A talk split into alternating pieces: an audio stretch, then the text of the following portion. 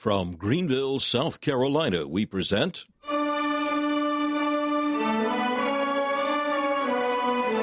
Let the Bible Speak.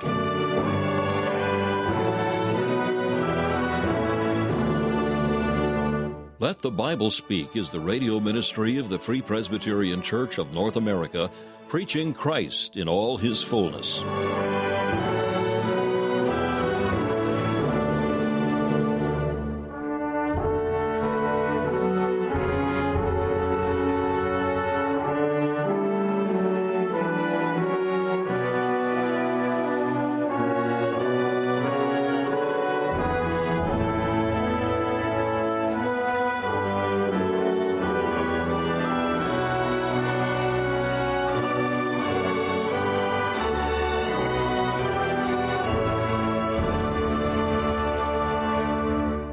Delighted that you've joined us for another broadcast of Let the Bible Speak, featuring messages preached by Dr. Alan Cairns, founder of Let the Bible Speak Radio Ministries. Currently, Dr. Cairns is bringing a series of studies in the earthly life of the Lord Jesus Christ, messages that will give insights into the various aspects of our Lord's temporal ministry, from his teaching and miracles to his atoning death on the cross and his glorious resurrection. We'll hear from Dr. Cairns in just a few minutes. First of all, we invite you to enjoy this devotional thought from the pen of C.H. Spurgeon, found in his collection called Faith's Checkbook. Our devotional for today is entitled Know How to Wait. The text is found in Isaiah chapter 28 and verse 16. He that believeth shall not make haste. He shall make haste to keep the Lord's commandments but he shall not make haste in any impatient or improper sense. He shall not haste to run away, for he shall not be overcome with the fear which causes panic. When others are flying hither and thither as if their wits had failed them, the believer shall be quiet, calm, and deliberate, and so shall be able to act wisely in the hour of trial. He shall not haste in his expectations, craving his good things at once and on the spot but he will wait God's time. Some are in a desperate hurry to have the bird in hand, for they regard the Lord's promise as a bird in the bush, not likely to be theirs. Believers know how to wait. He shall not haste by plunging into wrong or questionable action. Unbelief must be doing something, and thus it works its own undoing. But faith makes no more haste than good speed and thus it is not forced to go back sorrowfully by the way which it followed heedlessly. How is it with me? Am I believing, and am I therefore keeping to the believer's pace, which is walking with God? Peace, fluttering spirit. O rest in the Lord, and wait patiently for him. Heart, see that thou do this at once.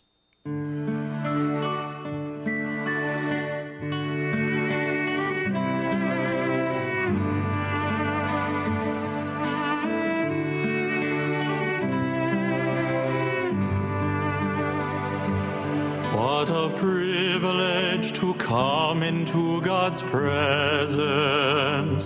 just to linger with the one who set me free. As I lift my eyes and see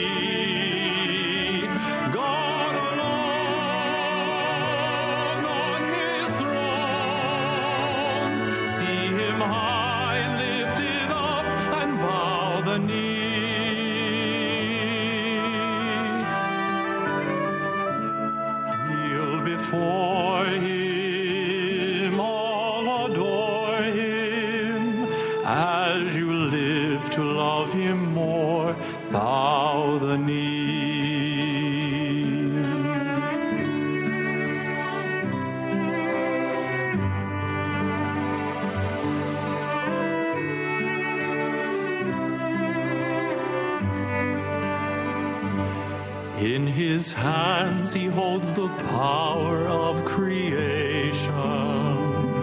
With his voice he spoke, and all things came to be. Yet he hears each simple prayer I bring before him as I humbly seek his face and bow the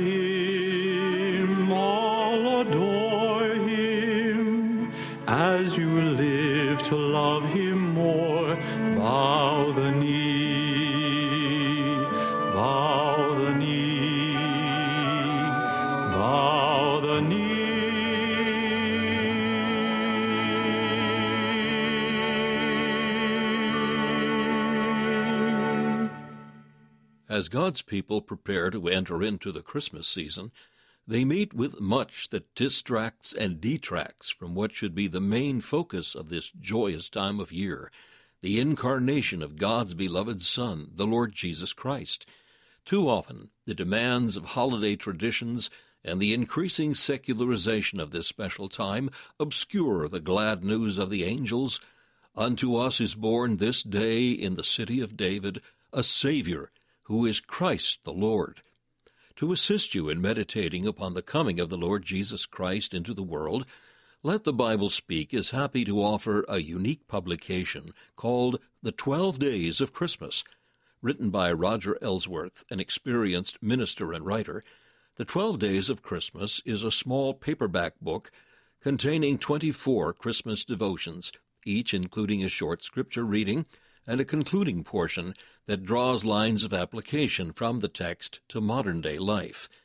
The book is intended to help the hearts and minds of believers to focus on the wonder of the Incarnation, as well as to encourage unbelievers to come in repentance and faith to Christ. Let the Bible Speak is pleased to make this inspirational booklet available free of charge to our listening audience. You may have a copy simply by contacting us by phone, email, or regular mail. By phone, call 864 244 2408. That's 864 244 2408. You may email us at info at faithfpc.org. That's info at faithfpc.org. If you wish, you may write Let the Bible Speak, 1207 Haywood Road, Greenville, South Carolina, 29615. That's Let the Bible Speak, 1207 Haywood Road, Greenville, South Carolina, 29615. We encourage you to request your free copy of The 12 Days of Christmas today.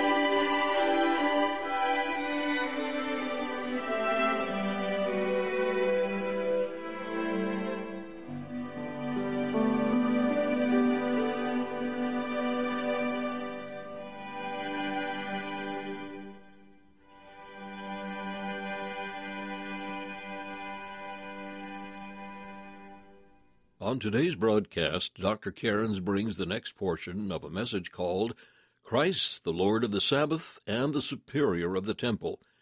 From the passage in Mark 2 27 and 28, we see another instance of Christ arousing the anger of the Pharisees by, in their view, violating the Sabbath. First, he defended the disciples for plucking and eating grain on the Sabbath. Then Jesus upset them by healing a man with a withered hand on the same day. The Pharisees had developed a series of regulations as to what could be done on the Sabbath day.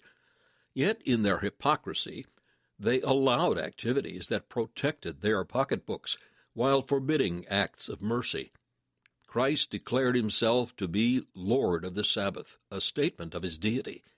Through his acts of healing, he showed that he alone had the right to say what can be done on the Sabbath. In other words, it is right and proper for Christians to obey Christ in their Sabbath day activities. Now, here is Dr. Cairns to continue this message Christ, the Lord of the Sabbath and the Superior of the Temple. Sabbath was made for man. It wasn't meant as a means of killing all human joy. It was, meant, uh, it was meant for increasing human joy.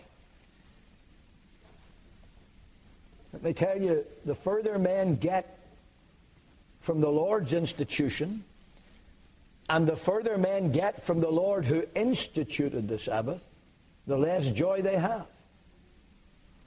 What is right on the Sabbath day and what is not right? Clearly from Scripture, there are things that are right for Christians to do, for God's people to do, every other day of the week that are not appropriate for the Sabbath day. That's very obvious from Scripture. You read the book of Nehemiah and you'll discover how that should be put into practice. So there are things that may be morally right other times and they are morally wrong on the Sabbath day. How do we decide? Simply this. What the Lord says is right to do on the Sabbath day is right to do. What the Lord says is wrong to do on the Sabbath day is wrong to do. In Britain, historically, because Protestantism was very strong in its influence throughout the British Isles, England, Scotland, Wales, and at least the northern part of Ireland. The Sabbath day was a day recognized by saints and sinners, by government and by business. It was a special day. And then came attempts to bring in what we call the Continental Sunday. You see, wherever the Church of Rome ruled, there never has been an emphasis on the Sabbath day.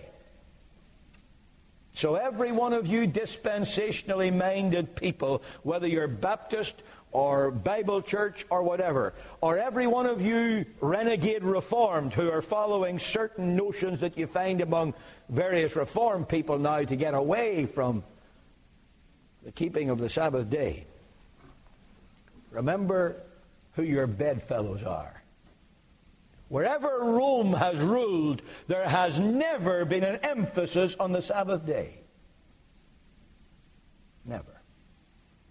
And so the continent of Europe, having fallen largely under the power of Romanism, had what it called a, what we called a continental Sunday. That was the day for sport. That was the day having, when they had gone to Mass in the morning, and they had got their sins looked after because uh, the unbloody sacrifice of the Mass for the sins of the living and the dead, and they were now back in favor with God so they could get back onto the real life of doing whatever they liked. And slowly but surely, as men departed from the gospel, in Britain they brought in the Continental Sunday. Today, just as in America, all the great sporting, well, most of the great sporting events, there's still some of which it's not true, are now in the Lord's day. But here's the thing. I can understand, though I do not commend it at all. I can understand the worldlings doing that. But what is happening is that now we have very few Christians who are willing to stand by the plain teaching of Scripture that we do what Christ allows on the Sabbath day. And we disallow what he disallows on the Sabbath day. Certainly the Sabbath is a day for working for God. It's a day for showing mercy and doing good to man, as I pointed out, and I'm not going into the details again. Uh, in our last study, it is a day for works of necessity and of mercy. The Pharisees couldn't see that. Because it would hurt their pockets, they would pull a dumb ass out of a ditch on the Sabbath day.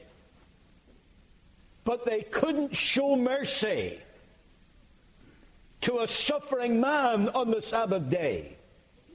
Couldn't even allow him to be healed. Here's the amazing thing they would say to each other, they would speak, go in peace. Every time they met another, it was shalom, shalom, shalom, shalom. Go in peace. That wasn't breaking the Sabbath day. But as soon as Jesus said to this man, You do what every one of these hypocritical Pharisees is already doing, you stretch forth your own hand and go in peace. Suddenly that was breaking the Sabbath. It's easy to criticize the Pharisees, but I want to tell you this cuts very close to the bone and it gets very near to where many of us are. It's very easy to become so religious that you become unchristian. It's very easy to become so religious that your religion destroys your sense of mercy. And let me tell you that religion that destroys mercy is not scriptural. See what Jesus says in Matthew 12 7 If ye have known what this meaneth, I will have mercy and not sacrifice. How does God say that? He's the one who set up and instituted the sacrifice. Without the shedding of blood, there was no way of getting uh, through to God. It had to be through sacrifice. But what the Lord Jesus and what the prophet Hosea was saying is this that when the sacrifice of the Lord degenerates into a ritual of man, just as when the feast of the Lord degenerated into a feast of the Jews, God says, I'm not interested in a religion that has dotted the I's and crossed the T's and is pharisaically, hypocritically happy in its own self righteous performance and that has no heart for the needs of men. I am not interested in that religion. That's what God's saying. And if God's saying that, I want to tell you today, I fear I fear that the Almighty is not the slightest bit interested in what passes for worship and service in many a professed Bible believing church.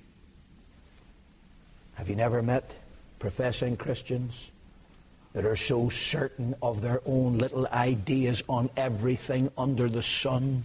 And if you don't do it their way, you'll not do it anyway. I'm not talking about people standing for the plain teaching of that word, but I'm talking about people standing for their own silly little notions and impositions upon the word.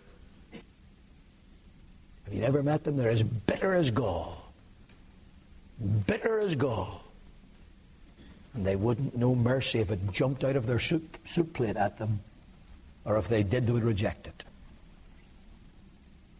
When you misquote the Word of God to give respectability to some stupid, crazy, selfish idea that embitters your heart and robs you of mercy, you're doing despite to God. Sometimes it can be funny. Although when you stop laughing, you'll realize it's not funny at all. I remember very serious people very, I'd have to say in a way, sincere people, but so small minded, so absolutely small minded, that they couldn't stop to think there might be another meaning. In fact, I might have missed the meaning entirely.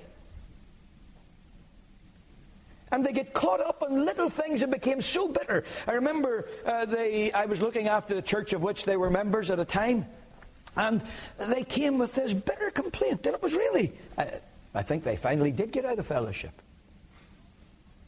But this was driving them out of the church. People would take the communion cup and they drank, and they said, There's a little left in the bottom.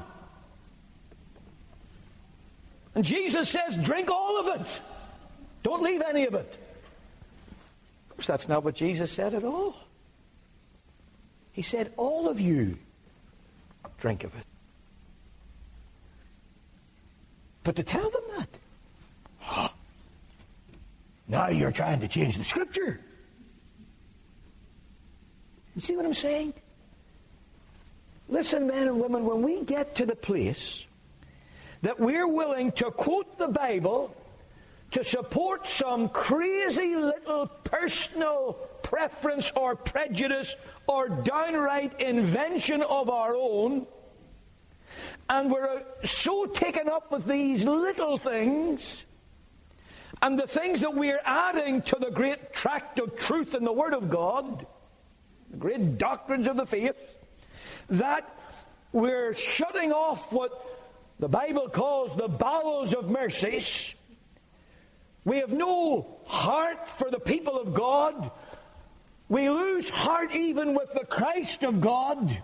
You see this? These Pharisees spouting the law, and yet they're, they're in the very presence of Christ, and they've no heart for Christ. They've no joy, no love for Christ. They know real, really nothing of Him in their soul.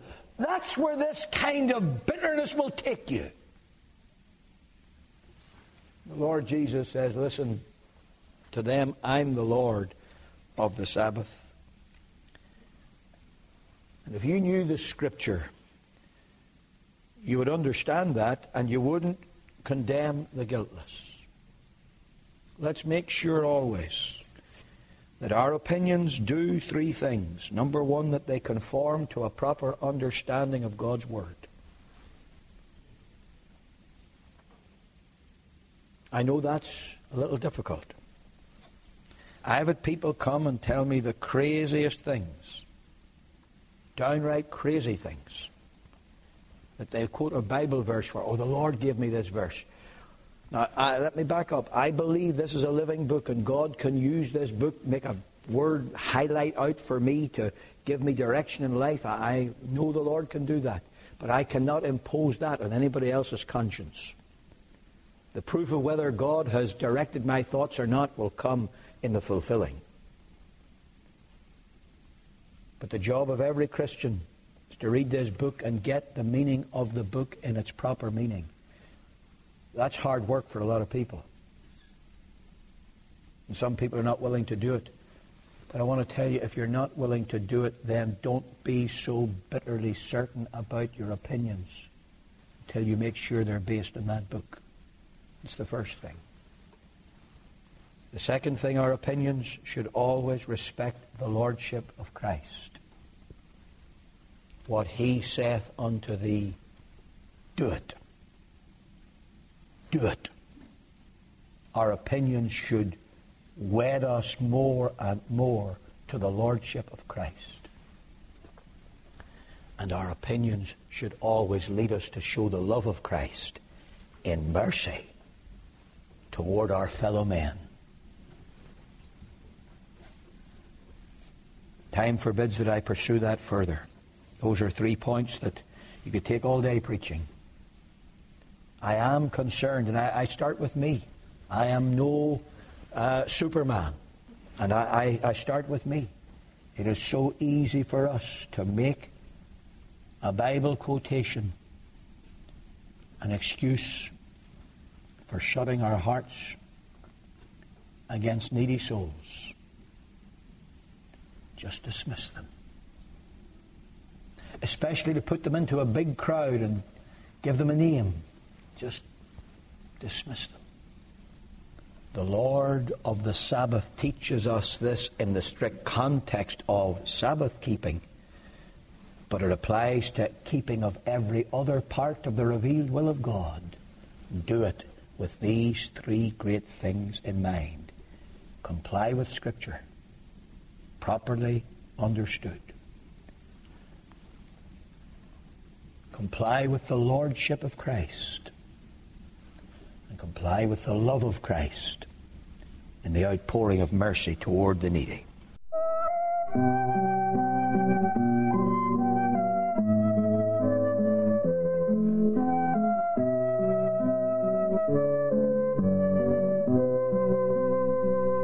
Let the Bible Speak is the radio ministry of the Free Presbyterian Church of North America.